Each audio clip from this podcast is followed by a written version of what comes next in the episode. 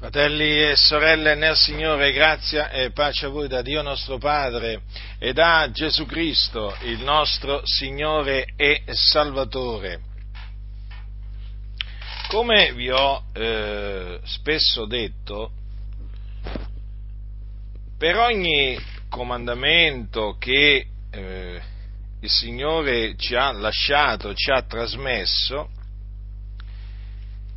c'è una dichiarazione satanica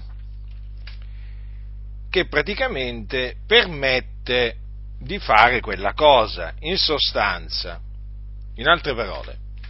Dio dice non commettere adulterio e Satana spinge a dire commetti adulterio. Dio dice non rubare e Satana spinge a dire ruba. E così potrei proseguire, diciamo, perché la lista è lunghissima. E così anche per quello che la scrittura asserisce che esiste, c'è la dichiarazione, l'equivalente, eh, diciamo, eh, dichiarazione satanica che dice no, quella cosa non esiste. In mezzo alla Chiesa si sono introdotti degli empi, uomini scellerati, malvagi, che mutano la verità in menzogna, i quali asseriscono che non esiste l'inferno. L'inferno in sostanza è tutto tranne che un luogo ultraterreno dove vanno le anime dei peccatori, cioè di coloro che muoiono nei loro peccati. Costoro sostengono che non può esistere eh, l'inferno perché Dio è buono. Perché un Dio buono non, man- non può mandare in un luogo di tormento nessuno, appunto perché Dio è buono. Questo è, diciamo, il ragionamento di fondo che fanno questi scellerati, che sono in mezzo alla Chiesa, badate bene. Dunque, non ci sono solamente quelli che dicono non c'è Dio, oh, sapete lo stolto ha detto nel suo cuore non c'è Dio. La scrittura dichiara l'esistenza di Dio, ecco che lo stolto invece dice non c'è Dio. Non ci sono solamente quelli che negano l'esistenza degli angeli, quando la scrittura attesta l'esistenza di angeli. Non ci sono solamente quelli che negano l'esistenza di spiriti maligni e la scrittura attesta l'esistenza di spiriti maligni, ci sono anche quelli che negano l'esistenza dell'inferno. Esistenza dell'inferno che la Sacra Scrittura dichiara in maniera inequivocabile. Ora, il termine inferno è un, un, è un termine italiano che viene da infernus, che significa luogo di sotto, luogo inferiore, ed è un termine con il quale è stato tradotto il termine greco Hades. In alcune versioni della, della Bibbia, infatti, il greco Hades, che indica il soggiorno dei morti, è stato tradotto con inferno e esiste. È come se esiste. L'inferno non è uno stato d'animo. L'inferno non è un'esperienza spirituale, chiamiamola così, che qualcuno passa sulla faccia della terra o sperimenta. No, fratelli nel Signore, l'inferno è un luogo ultraterreno, un luogo reale ed è un luogo di tormento dove scendono, perché è appunto un luogo di sotto, coloro che muoiono nei loro peccati.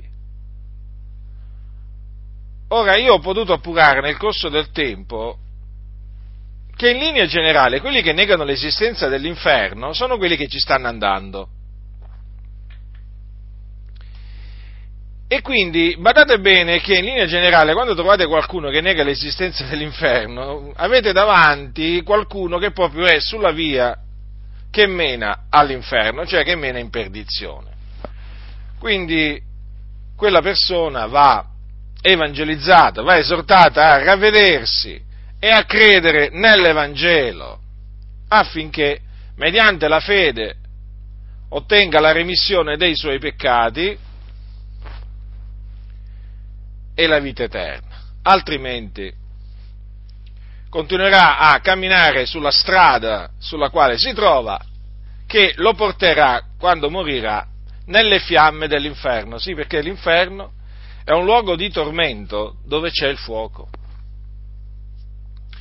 La scrittura attesta in maniera inequivocabile l'esistenza di questo luogo di tormento. Non c'è alcun dubbio sull'esistenza dell'inferno.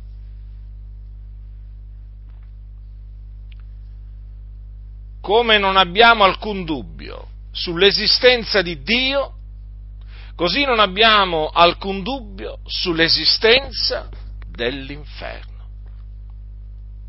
L'inferno esiste, è come se esiste. Capitolo 16 di Luca. Capitolo 16 di Luca.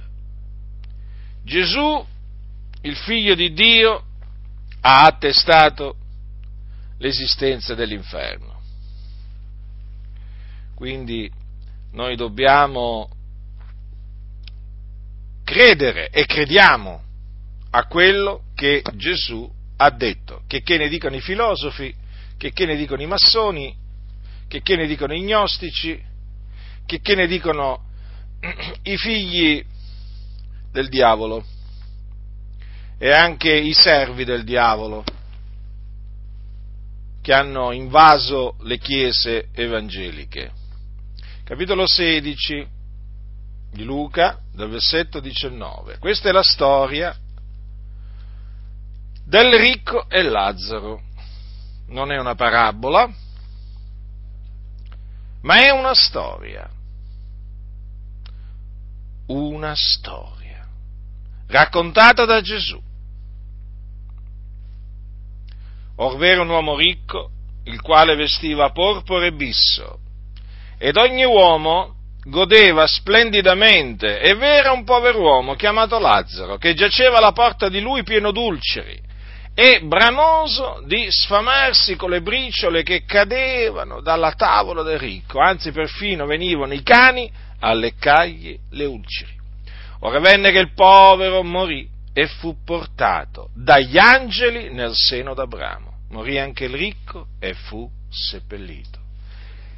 E nell'Ades, essendo nei tormenti, alzò gli occhi e vide da lontano Abramo e Lazzaro nel suo seno ed esclamò, Padre Abramo, abbi pietà di me e manda Lazzaro a intingere la punta del dito nell'acqua per rinfrescarmi la lingua, perché sono tormentato in questa fiamma.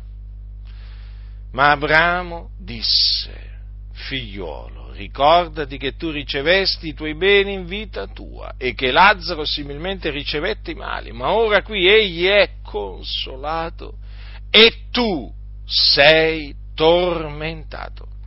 E oltre a tutto questo, fra noi e voi è posta una gran voragine, perché quelli che vorrebbero passare di qui a voi non possano, né di là si passi da noi. Ed egli disse, ti prego dunque, o padre, che tu lo mandi a casa di mio padre, perché ho cinque fratelli affinché attesti loro queste cose, onde non abbiano anch'essi a venire in questo luogo di tormento. Abramo disse, hanno Mosè i profeti, ascoltino quelli, ed egli, no, padre Abramo, ma se uno va a loro dai morti si ravvederanno. Ma Abramo rispose, se non ascoltano Mosè e i profeti, non si lasceranno persuadere neppure se uno dei morti risuscitasse. Dunque, da questa storia raccontata da Gesù il Cristo, il Figlio di Dio, apprendiamo che esiste un luogo di tormento dove eh, va colui che muore nei suoi peccati. Questo uomo ricco, di cui Gesù non ha fatto il nome, che vestiva porpora e bisso, che ogni giorno godeva splendidamente e che naturalmente si contraddistingueva per la sua empietà, eh, per la sua spietatezza, morì nei suoi peccati e si ritrovò, quando morì, in un luogo di tormento. Quindi la sua esistenza terrena terminò, ma attenzione che continuò a vivere.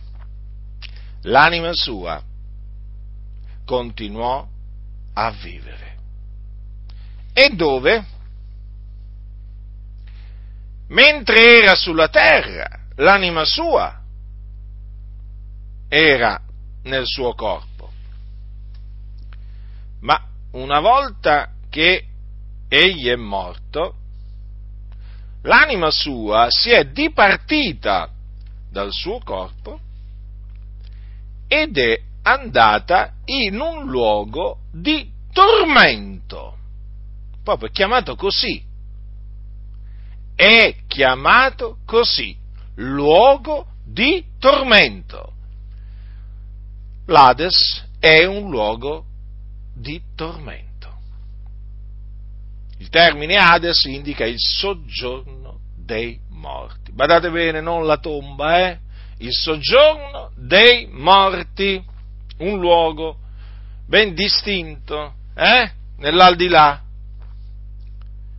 dove vanno appunto coloro che muoiono nei loro peccati. Cosa dice infatti la scrittura? Che morì anche ricco e fu seppellito. Ora, quando avviene il seppellimento di una persona morta, che cosa avviene? Avviene che il corpo, il cadavere di quella persona viene inserito in una tomba, in un, in un sepolcro o viene messo sottoterra, dipende. Comunque, non importa come venga seppellito, una cosa è certa, una cosa è certa, che ancora prima che il suo corpo eh, venga seppellito, la sua anima, parlo dell'anima dell'Empio, è già in un luogo di tormento, che è l'Ades o inferno. Quindi sappiate che una volta che l'Empio muore, non c'è più alcuna speranza di salvezza per lui. L'Empio va in perdizione. Dice la scrittura, essendo nei tormenti alzò gli occhi e vide. Quindi vedete? Poteva vedere, non solo poteva vedere, poteva anche sentire, perché parlò ad Abramo, Abramo gli rispose e lui ascoltò. Ma non solo, poteva anche essere tormentato, infatti era nei tormenti, infatti la scrittura dice che era nei tormenti, e che supplicò Abramo di avere pietà di lui, di mandare Lazzaro a intingere la punta del dito nell'acqua per rinfrescargli la lingua, perché era tormentato in, in una fiamma, perché dice sono tormentato in questa fiamma. Quindi questo uomo che era morto nei suoi peccati poteva comprendere eh, che c'era del fuoco. Eh, ha visto una fiamma, era tormentato in mezzo a quella fiamma, parlò di tormento. quindi era consapevole, si trovava proprio in uno stato di cosciente in quel luogo. Ha parlato di un tormento, era sottoposto a un tormento, era nei tormenti, era in mezzo al fuoco, un vero fuoco, non allegorico, non simbolico, non metaforico. Sono tutti, diciamo, termini che usano i bugiardi per negare la letteri, letteralità del fuoco dell'inferno. Eh? Ammettono l'esistenza dell'inferno, però dicono però all'inferno non c'è il fuoco. E che inferno è? Ma che inferno è senza fuoco? Si sono creati praticamente un inferno tutto loro, eh? Questi si sono creati un Dio tutto loro, un Gesù tutto loro, un Vangelo tutto loro, eh? un insegnamento apostolico tutto loro e quindi anche un inferno tutto loro, un inferno privo di fuoco. Ma che inferno è? Un inferno privo di fuoco? Sicuramente non è l'inferno di cui ha parlato Gesù no, sicuramente non è l'inferno che esiste, è un inferno che esiste solo nella loro testa, nella testa di questi che si inventano menzogne dopo menzogne. Eh? Questi non sono solamente inventori di mali, questi sono anche inventori di menzogne eh? e scogitano sempre qualche cosa per andare contro la parola di Dio, contro quello che sta scritto. No, ma qui non voleva dire questo Gesù. No, bisogna interpretarlo, bisogna avere una rivelazione della parola, bisogna essere guidati dallo Spirito Santo. E insomma, tutti questi ragionamenti per dire alla fine che, è, che quello che è scritto non è vero. Perché poi potete veramente leggere volumi di questi signori scellerati, eh, con tanto di titoli, eh, poi alla, alla, diciamo il succo dei loro discorsi qual è? Qual è? La Bibbia non è la parola di Dio. Non fidarti di tutto quello che sta scritto, sì, il messaggio, diciamo, si può riassumere in questi termini, non credete a tutto quello che sta scritto, perché buona parte delle cose che sono scritte nella Bibbia sono miti, sono opinioni, sono cose non vere. O sanno loro quali sono le cose vere? Eh?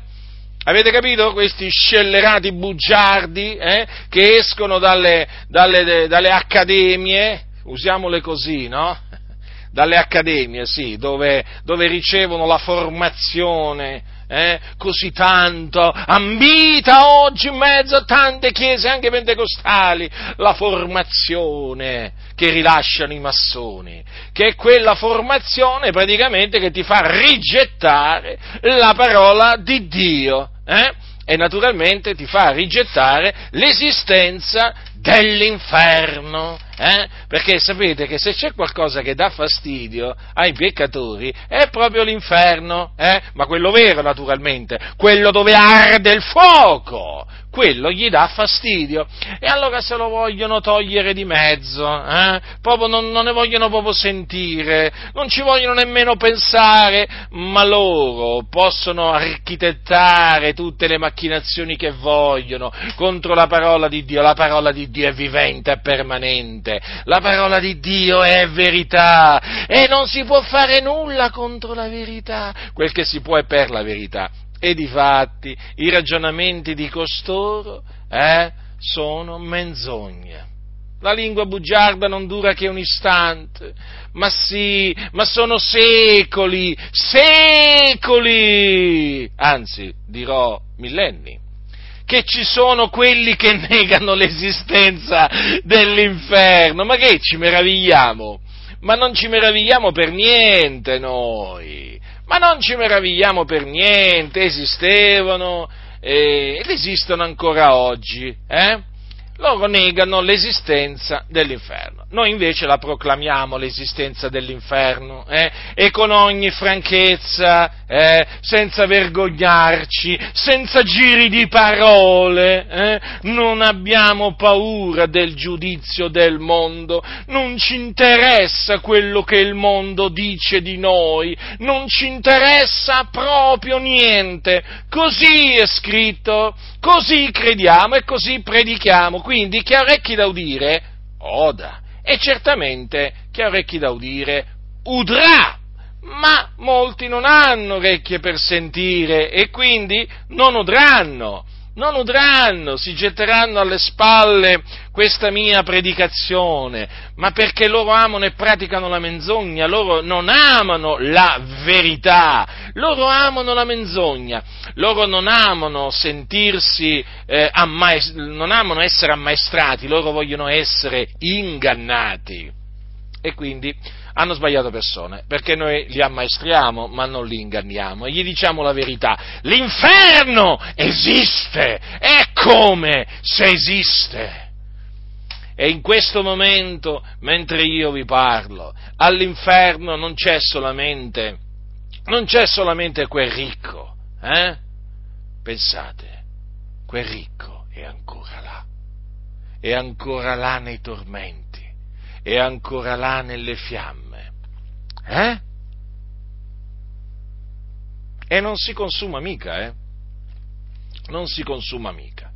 E in attesa naturalmente della resurrezione di giudicio, quando appunto risusciterà assieme a tutti gli empi comparirà davanti al trono di Dio, sarà giudicato secondo le sue opere, poi sarà gettato, anima e corpo, in un altro luogo di tormento chiamato Genna o fuoco eterno, stagno ardente di fuoco e di zolfo, dove sarà tormentato nei secoli dei secoli. Là quindi saranno, eh, saranno gettati non solamente questo uomo che morì appunto e che andò nell'Ades di cui ha parlato Gesù, ma ci andranno poi nel fuoco eterno naturalmente tutti tutti coloro che sono nell'Ades, che appunto in quel giorno risusciteranno, in risurrezione di giudizio. Considerate dunque la fine orribile che aspetta i peccatori. Prima quando muoiono vanno nell'Ades, nell'Ades all'inferno, e poi quando risusciteranno quando risusciteranno, dopo essere stati giudicati da Dio secondo le loro opere, saranno gettati nello stagno ardente di fuoco e di zolfo, dove saranno tormentati nei secoli dei secoli. Lo stagno ardente di fuoco e di zolfo è il luogo dove sarà gettato a suo tempo Satana, dove saranno gettati a suo tempo gli angeli di Satana. Ascoltate, fratelli, l'inferno esiste, come esiste anche lo stagno ardente di fuoco e di zolfo. Lo stagno ardente di fuoco e di zolfo ancora è vuoto, no? ancora non c'è stato gettato dentro nessuno, però nell'Ades, eh, l'Ades abbonda, abbonda di anime, l'inferno abbonda di anime che sono in questo preciso momento, mentre io parlo, e voi mi ascoltate, sono là nei tormenti, sono in mezzo al fuoco. È terribile, è terribile, fratelli. Bisogna che noi consideriamo sempre l'esistenza di questo orribile luogo, perché il Signore ci ha salvati ci ha salvati dai nostri peccati e salvandoci dai nostri peccati ci ha strappati al fuoco. Ecco perché noi, sapendo da che cosa siamo stati strappati, eh, noi avvertiamo gli uomini avvertiamo gli uomini, gli uomini che sono senza Cristo, senza Dio nel mondo, che sono sulla via della perdizione, noi li avvertiamo, fratelli, perché stanno andando all'inferno, in questo luogo di tormento. Là vanno i peccatori e quindi li avvertiamo, scongiurandoli nel cospetto di Dio a ravvedersi e a credere nell'Evangelo di Cristo Gesù, per essere salvati dai loro peccati, per essere strappati al fuoco dove stanno andando. Noi sappiamo cosa significa essere stati salvati, perché siamo stati salvati per la grazia di Dio e siamo riconoscenti a Dio per averci salvati. E quindi apprezziamo questa grande salvezza del Signore. E come, come si fa a non apprezzare la salvezza di Dio? Eh? Quando consideriamo che Dio ha mandato il suo figliolo nel mondo per salvarci, il suo figliolo, fratelli il suo unigenito figliolo. Egli lo ha mandato nel mondo per salvare il mondo. Infatti dice Cristo Gesù è venuto nel mondo per salvare i peccatori e noi eravamo dei peccatori, dei figliuoli di ira sulla via della perdizione, ma a Dio è piaciuto di salvarci, di riconciliarci con Lui per mezzo di Cristo Gesù. E noi gli siamo grati, gli siamo riconoscenti, eh? perché ci ha strappati dal fuoco, ci ha strappati dal fuoco. Vedete la salvezza, la salvezza che Dio ci ha provveduto, la salvezza che Dio ci ha donato in Cristo eh, Gesù va vista veramente alla luce dell'orribile fine che fanno i peccatori. Eh? Noi stavamo andando incontro a quell'orribile fine, fratelli. Sì, sì, tutti noi. Ecco dove stavamo andando quando eravamo senza Cristo e senza Dio nel mondo. Stavamo andando all'inferno. Perché eravamo dei peccatori. E allora quando mi dicono ma perché ti agiti così tanto? Ma sei proprio fanatico? Beh, fatemi dire questo. C'è gente che grida come, come matti, che, ci sono persone che gridano come matti quando vedono un pallone entrare in una rete, mi riferisco naturalmente a quelli che vanno a vedere le partite di calcio o che le guardano, le guardano in televisione o le ascoltano per radio, nel momento che vedono, sentono che un pallone, dico un pallone, eh? sapete cosa c'è dentro un pallone? Aria. Ecco, nel momento che vedono, sentono che un pallone è entrato in una, in una, in una rete, vanno in escandescenza, vanno in visibilio, gridano, fanno gesti inconsulti, cominciano a saltare, cominciano ad abbracciarsi tra di loro, c'è chi anche si mette a piangere, anche chi si mette a piangere e sto parlando del gioco del calcio. Poi sapete, c'è un altro gioco che si chiama pallacanestro, basket. Eh? Io, prima di essere salvato dal Signore, ero un giocatore di pallacanestro, a bassi livelli, eh? però io ero appassionato di pallacanestro e io e io ero uno di quelli che quando andava a vedere le partite di pallacanestro della squadra del mio cuore, perché io ero, diciamo, un fanatico del basket, non del calcio, eh? io ricordo che in quel palazzetto dello sport dove mi recavo di tanto in tanto con alcuni miei amici, io impazzivo di gioia assieme ad altre migliaia di, pres- di persone presenti presenti eh, quando vedevo un pallone che veniva gettato eh, verso un canestro e quel pallone entrava dentro quel canestro in una maniera o nell'altra. Eh? Ah, cominciavo ad applaudire, a gridare e poi tornavo senza voce. Eh? Io veramente ero un fanatico pallacan- della, della, pallacanestro, eh? però nessuno mi diceva che ero matto, nessuno me lo diceva, eh, io ero un, un, tifoso di pallacanestro oltre che giocatore di pallacanestro. Eh?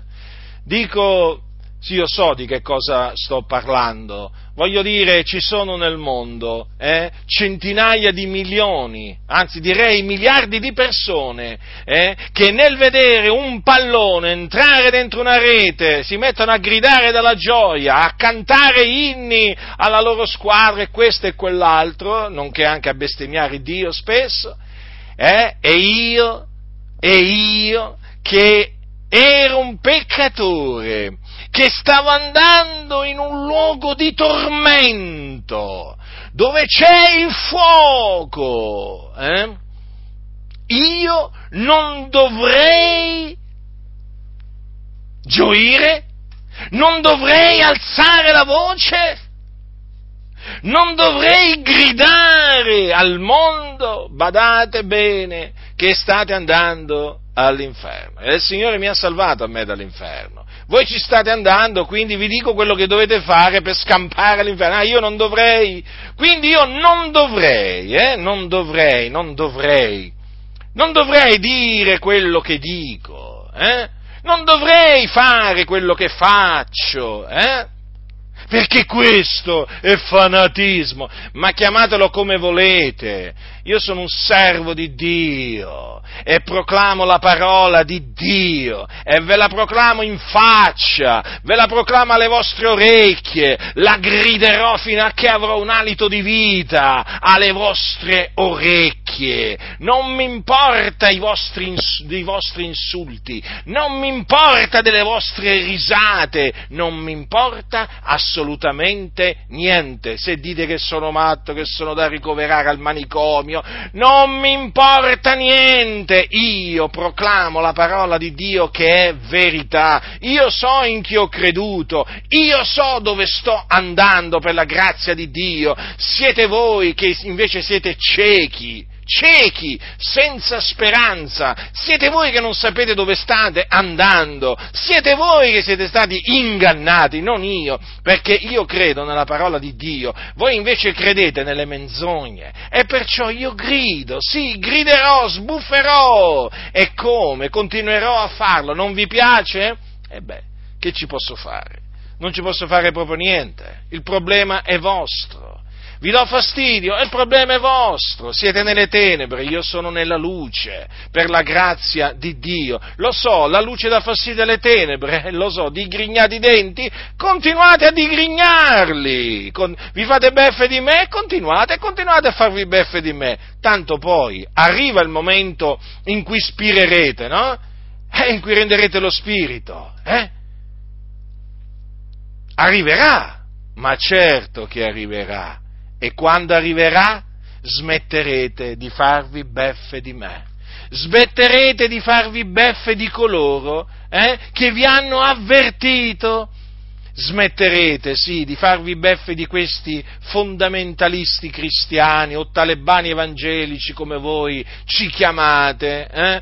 Eh, esagerati, fanatici, integralisti e così via. Smetterete proprio di ridere, ma di ridere proprio! Un momento dopo, un momento dopo che spirerete, eh, vi vedrete scendere, scendere, scendere fino a che raggiungerete questo luogo di tormento chiamato Hades, inferno, e là, e là, e là sarete nei tormenti, e là vi ricorderete, vi ricorderete, sì, vi ricorderete di noi, sì, perché serberete la memoria, eh?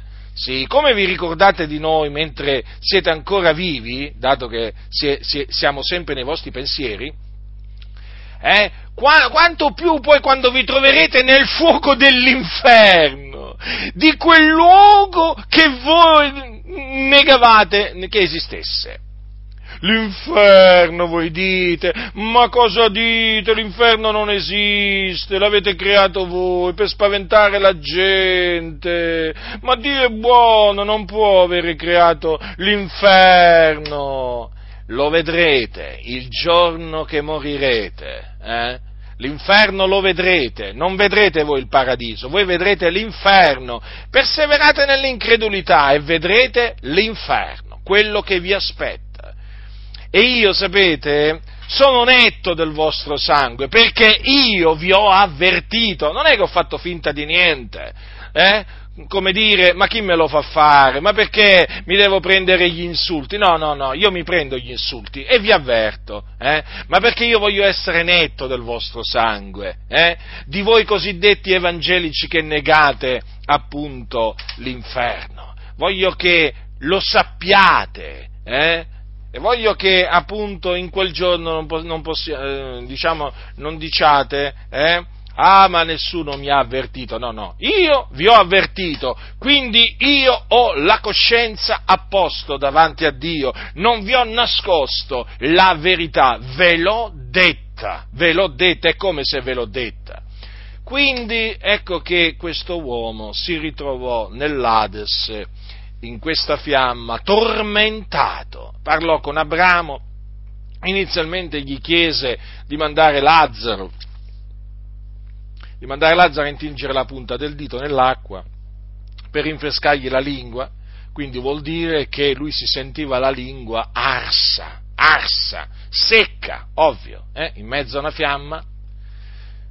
Ma la risposta, naturalmente, non fu quella che lui si aspettava, perché gli disse Abramo, figliolo, ricordati che tu ricevessi i tuoi beni in vita tua e che Lazzaro similmente ricevette i mali, ma ora qui egli è consolato e tu sei tormentato. Vedete? Abramo cosa gli disse? Tu sei tormentato.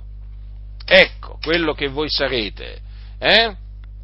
Sarete tormentati. Se persevererete nell'incredulità, voi sarete tormentati. È certa la cosa, è proprio certa. Tu sei tormentato. E oltre a tutto questo, fra noi e voi è posta una gran voragine, perché quelli che vorrebbero passare di qui a voi non possono, né di là si passi da noi. Quindi era un luogo. E questo, l'Ades, eh, da come ne parla eh, la scrittura, era ed è un luogo, un luogo ben preciso. E allora gli disse eh, il ricco, ti prego dunque, padre, che tu lo mandi a casa di mio padre, perché ho cinque fratelli, affinché attesti loro queste cose, onde non abbiano anch'esse a venire in questo luogo di tormento. Vedete? Quell'uomo che si trovava nell'Ades si ricordò di avere cinque fratelli, che erano malvagi come lui e siccome che lui si rendeva conto che questi cinque fratelli lo avrebbero raggiunto quando sarebbero morti anche loro, perché appunto erano malvagi come lui, quindi evidentemente lui cosa ha pensato proprio questo, no? Oh, ho, miei, ho questi miei cinque fratelli, adesso vediamo un po' di avvertirli affinché non vengano anche loro qua, perché evidentemente la loro condotta era una condotta malvagia, eh? come lo era stata la sua sulla terra. E allora ecco che si preoccupa dei suoi cinque fratelli. Vedete, si ricordava di coloro che lui aveva lasciato sulla terra. Eh? La memoria non abbandona eh, i morti, eh? anche quelli che muoiono nei loro, eh, nei loro peccati. No, no, no, no, la, conservano la memoria. Allora dice, ti prego dunque, oh padre, che tu lo mandi a casa di mio padre. Eh? Perché ho cinque fratelli affinché attesti loro queste cose, onde non abbiano anch'esse a venire in questo luogo di tormento. Al che eh, la risposta di Abramo fu questa, hanno Mosè i profeti, ascoltino quelli. Quindi, quindi, l'avvertimento sulla terra c'era. Bastava ascoltare Mosè e i profeti. Bastava ascoltare Mosè e i profeti per scampare a quel luogo di tormento, per non andare in quel luogo di tormento. Eh? Considerate che ancora Cristo eh, è, diciamo, ancora l'Evangelo non, non, veniva, non, veniva, proclamato. Infatti, vedete, la risposta fu: hanno Mosè e i profeti, ascoltino quelli. Eh? Comunque sia, Mosè e i profeti hanno parlato del Cristo, eh? hanno parlato sue, hanno parlato del Cristo perché comunque i profeti, io vi ricordo, eh, come dice perché l'Evangelo fu promesso nelle scritture, nelle scritture, profetiche e poi con la venuta di Gesù fu manifestato. Ma voglio ricordarvi che la scrittura dice che i profeti indagavano quale fosse il tempo e quali le circostanze a cui lo Spirito di Cristo che era in loro accennava quando anticipatamente testimoniava delle sofferenze di Cristo e delle glorie che dovevano seguire. Quindi lo Spirito di Cristo che era in Mosè, che era nei profeti, che cosa eh, faceva? Testimoniava delle sofferenze di Cristo e delle glorie che dovevano seguire. Però ancora l'Evangelo non era stato manifestato. Eh? Comunque, per scampare a quel luogo occorreva ascoltare eh, Mosè e i profeti. Ma quell'uomo, non contento, non soddisfatto eh, di questa risposta di Abramo, cosa gli disse? No, padre Abramo, ma se uno va a loro dai morti si ravvederanno. In sostanza, secondo questo uomo, sarebbe stata più efficace la testimonianza di Lazzaro risuscitato dai morti. Eh? In sostanza, lui pensava che eh, la testimonianza di Lazzaro sarebbe stata ascoltata da, eh, dai, suoi cinque, dai, suoi cinque, fratelli, quindi era necessario affinché l'ascoltassero che Lazzaro risuscitasse. Allora gli disse Abramo, ma se uno va a loro dai morti si ravvederanno. Eh? Eh, ma Abramo eh, rispose, avete, avete, notato che Abramo aveva una risposta a tutti, a tutte le cose che gli ha detto, gli ha detto questo, questo, questo, uomo. Eh? Eppure Abramo era morto da, da, da tanto tempo. Eh? Ma Abramo rispose, se non ascoltano Mosè i profeti non si lasceranno persuadere neppure se uno dei morti risuscitasse. Vedete dunque? Vedete? Perché in effetti quando, uno, quando un morto risuscita, che cosa fa? Non fa altro che confermare quello che sta scritto. E in effetti eh, eh, ci, sono stati, ci, sono stati, degli uomini che sono risuscitati. Eh? Che sono risuscitati, hanno cominciato a testimoniare di quello che avevano visto, eh?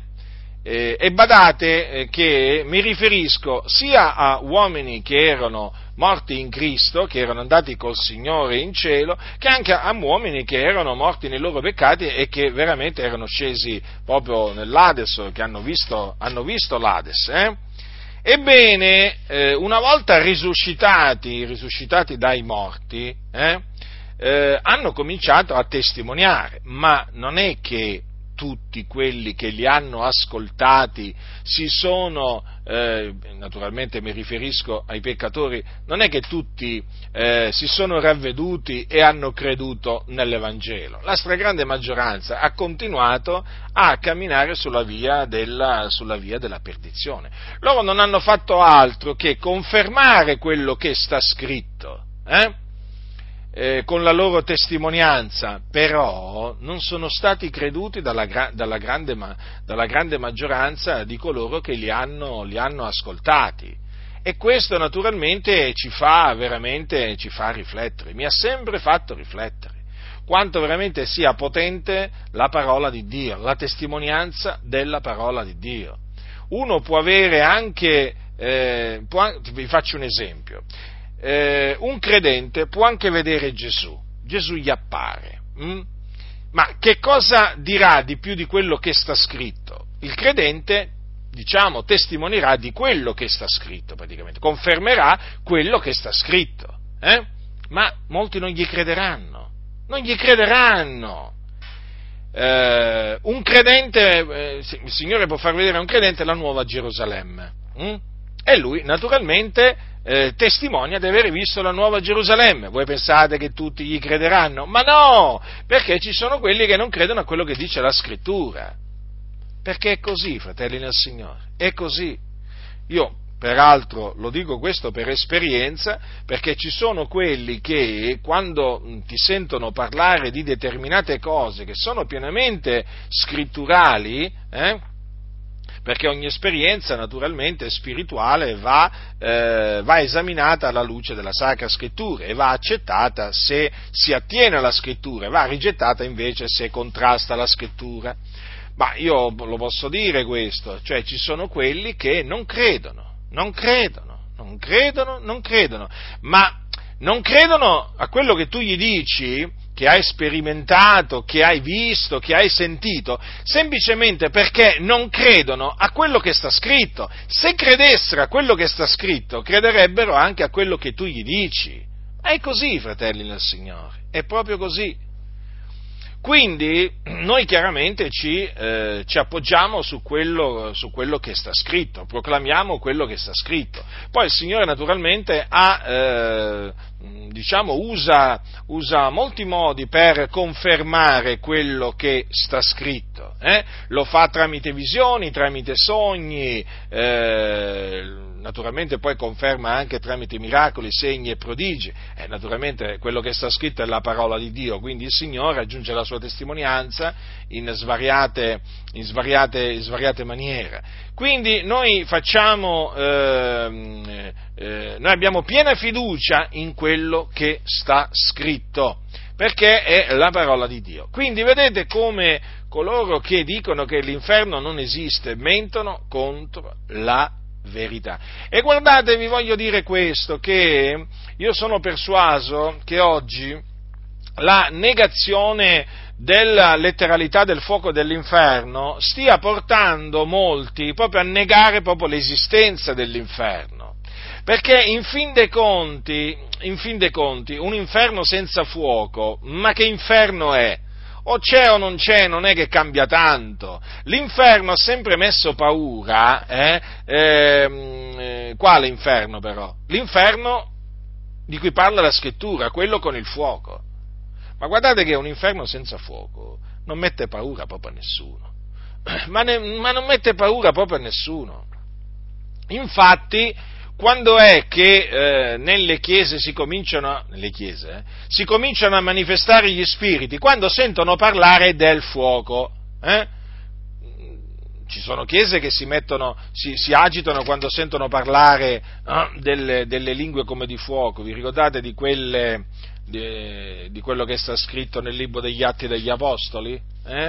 Vi ricordate? Apparvero loro delle lingue come di fuoco che si dividevano e se ne posò una su ciascuno di loro. Allora, ci sono chiese che quando sentono parlare di queste lingue come di fuoco si agitano, eh? perché chiaramente si agitano gli spiriti, si cominciano a manifestare gli spiriti eh, perché? Perché questi non credono nel parlare in lingue, non credono nel soprannaturale che viene da Dio e così via. Poi ci sono altre chiese eh, che magari credono, credono che il giorno della Pentecoste avvenne quello che avvenne e quindi credono che quando si viene riempiti di Spirito Santo si comincia a parlare in altre lingue secondo che lo Spirito dà ad esprimersi, però non credono nella letteralità del fuoco, eh, sia del, di quello del, dell'Ades che di quello della Genna. E quando cominciano a sentire parlare di questo fuoco si agitano, si agitano, perché è evidente, in, in, molte, in molti di questi che si agitano, che si arrabbiano, non sono salvati. Non sono salvati, siccome che hanno paura dell'inferno, quando tu gli parli dell'inferno, come appunto ne parla la scrittura, si agitano, cominciano veramente già a sentirsi tormentati sulla terra e noi questo vogliamo. Noi questo vogliamo, che i peccatori si sentano tormentati nell'animo, nella coscienza già sulla terra. E quando dico peccatori mi riferisco a tutti quei cristiani, i cosiddetti cristiani evangelici, che la domenica eh, si vanno a sedere in queste cattedrali evangeliche. Sì, io quello che desidero è che veramente molti siano presi dal terrore, siano presi dalla paura dell'inferno, eh? che comincino a tremare quando sentono parlare del fuoco dell'inferno e anche del fuoco, del fuoco eterno. Questo è il mio desiderio, affinché veramente pieghino le loro ginocchia eh? e veramente davanti al Signore si ravvedano e credano nell'Evangelo della gloria del beato Dio, eh? per essere salvati dai loro peccati e strappati dal fuoco. Questo è il mio desiderio, sì, la loro salvezza, la salvezza di tutti questi cristiani apparenti, solo di nome, ma che di fatto, appunto, sono dei pagani che non conoscono il Dio, e anche di tutti quei pastori, mettiamoci pure quelli, che si trovano dietro i pulpiti, che non sono salvati neppure loro, anche loro, che tremino, che siano presi dalla paura, dal terrore, eh? e, e quindi invochino il Signore affinché siano salvati. Lo dico con ogni franchezza, sì, proprio questo è il nostro desiderio, perché il nostro desiderio è la salvezza degli uomini. Noi sappiamo che gli uomini sono schiavi del peccato eh? e per questo sono nemici di Dio, l'ira di Dio è sopra di loro. E noi sappiamo dove vanno i nemici di Dio quando muoiono. Non vanno in paradiso, non vanno nel regno dei cieli, ma vanno all'inferno. E siccome che noi amiamo il nostro prossimo come noi stessi, noi desideriamo la salvezza del nostro prossimo, la desideriamo con tutto il cuore, veramente. Ed è per questo che gli annunciamo il ravvedimento agli uomini uomini, eh? agli uomini senza Cristo e senza Dio nel mondo. Gli annunziamo l'Evangelo di Cristo Gesù eh? e li esortiamo, li scongiuriamo a ravvedersi e a credere nell'Evangelo per essere salvati. Eh? Non abbiamo un messaggio popolare, abbiamo un messaggio impopolare, ma è il messaggio di Dio, è la parola della buona novella, potenza di Dio per la salvezza di ognuno, che crede. Molti ti presentano, ti presentano presentano un messaggio anacquato, ti presentano ti presentano un messaggio che non è in grado di salvarti, perché ti presentano un altro Evangelo. Io invece ti annunzio l'Evangelo. Sappi che l'Evangelo che ti annunzio è potenza di Dio per la salvezza di ognuno che crede. È l'Evangelo che è veramente la parola di verità. Non ti lusinga, non ti lusinga, non ti inganna. Sappilo l'Evangelo non ti lusinga e non ti inganna, perché l'Evangelo è la verità. Quello che ti rimane di fare a te, che sei sulla via della perdizione e che ti vai a sedere ogni domenica sui banchi dei locali di culto, quello che devi fare è questo, ti devi ravvedere e devi credere nell'Evangelo, lascia stare le, le, le chiamate all'altare, lascia stare questa alza la mano, accetta Gesù, lascia stare, lascia stare, ti devi ravvedere vedere e credere nell'Evangelo. Smetti di fare come fanno altri, smetti di illuderti per essere salvato dai tuoi peccati, per essere strappato dal fuoco dell'inferno, ti devi ravvedere e devi credere nell'Evangelo. Hai capito cosa devi fare? Questo è quello che gli apostoli dicevano agli uomini di fare questo è quello che anch'io ti dico di fare. Ah, ma tu mi dirai, ma allora tu non mi dici di fare quello che mi dice di fare il pastore? No, perché il tuo pastore ti, ti, ti, insegna altro, lui ha appreso altro alla scuola biblica dove è, andata, dove è andato, e perché lì insegnano il contrario di quello che dice la scrittura, lì insegnano altre cose, io invece ti dico esattamente quello che dice la scrittura che devi fare, ti devi ravvedere e devi credere nell'Evangelo affinché mediante la fede nell'Evangelo tu ottenga la remissione dei tuoi peccati, affinché tu sia giustificato, affinché tu sia riconciliato con Dio. Non c'è un'altra maniera, non c'è un'altra maniera per, per ottenere la remissione dei peccati, la giustificazione, la riconciliazione con Dio. Non c'è un'altra maniera. Quindi ravvediti e credi nell'Evangelo. Anche a te che ti definisci pastore o teologo e così via, anche tu ti devi ravvedere, devi credere nell'Evangelo, perché altrimenti quando morirai andrai là all'inferno, all'inferno andrai. Ah, ma tu fai parte dell'opera di Dio. Ma quale opera di Dio? Ma quale opera di Dio? Tu fai parte di un'organizzazione che mano alla massoneria e anche alla mafia. Tu stai servendo un'organizzazione, non stai servendo Cristo Gesù, il figlio di Dio. Tu sei perduto, sei perduto, come sono perduti i massoni e i mafiosi. Tu assieme a loro siete sulla strada che mena all'inferno eppure tu che vieni chiamato unto di Dio, servitore di Dio, uomo di Dio, eppure tu sei un peccatore, sei senza speranza, senza vita, senza gioia, senza pace, sei in profonda depressione per questo, perché sei senza Cristo, hai frequentato la scuola biblica, e che hai imparato? Menzogne, ravvediti e credi nell'Evangelo ed esci e separati dall'organizzazione filo massonica e filo mafiosa nella quale ti trovi, esci, mettiti in salvo, altro che stare lì a fare che cosa? A illuderti, a illudere quelli che ti ascoltano. A voi, fratelli nel Signore, la verità è questa, l'inferno esiste. Certamente ci sono quelli che continueranno a dire che l'inferno non esiste, ma eh, sapete, fratelli del Signore, gli increduli continueranno a esserci, eh? non è che gli increduli hanno, hanno, smesso, con la venuta di Gesù non è che gli increduli sono, sono spariti, eh? o, no, assolutamente, gli increduli continueranno a esserci, infatti gli increduli saranno gettati poi nel, nel, nel, nello stagno ardente di fuoco in zolfo, però è dovere di chi annunzia la parola di Dio proclamare agli increduli la verità.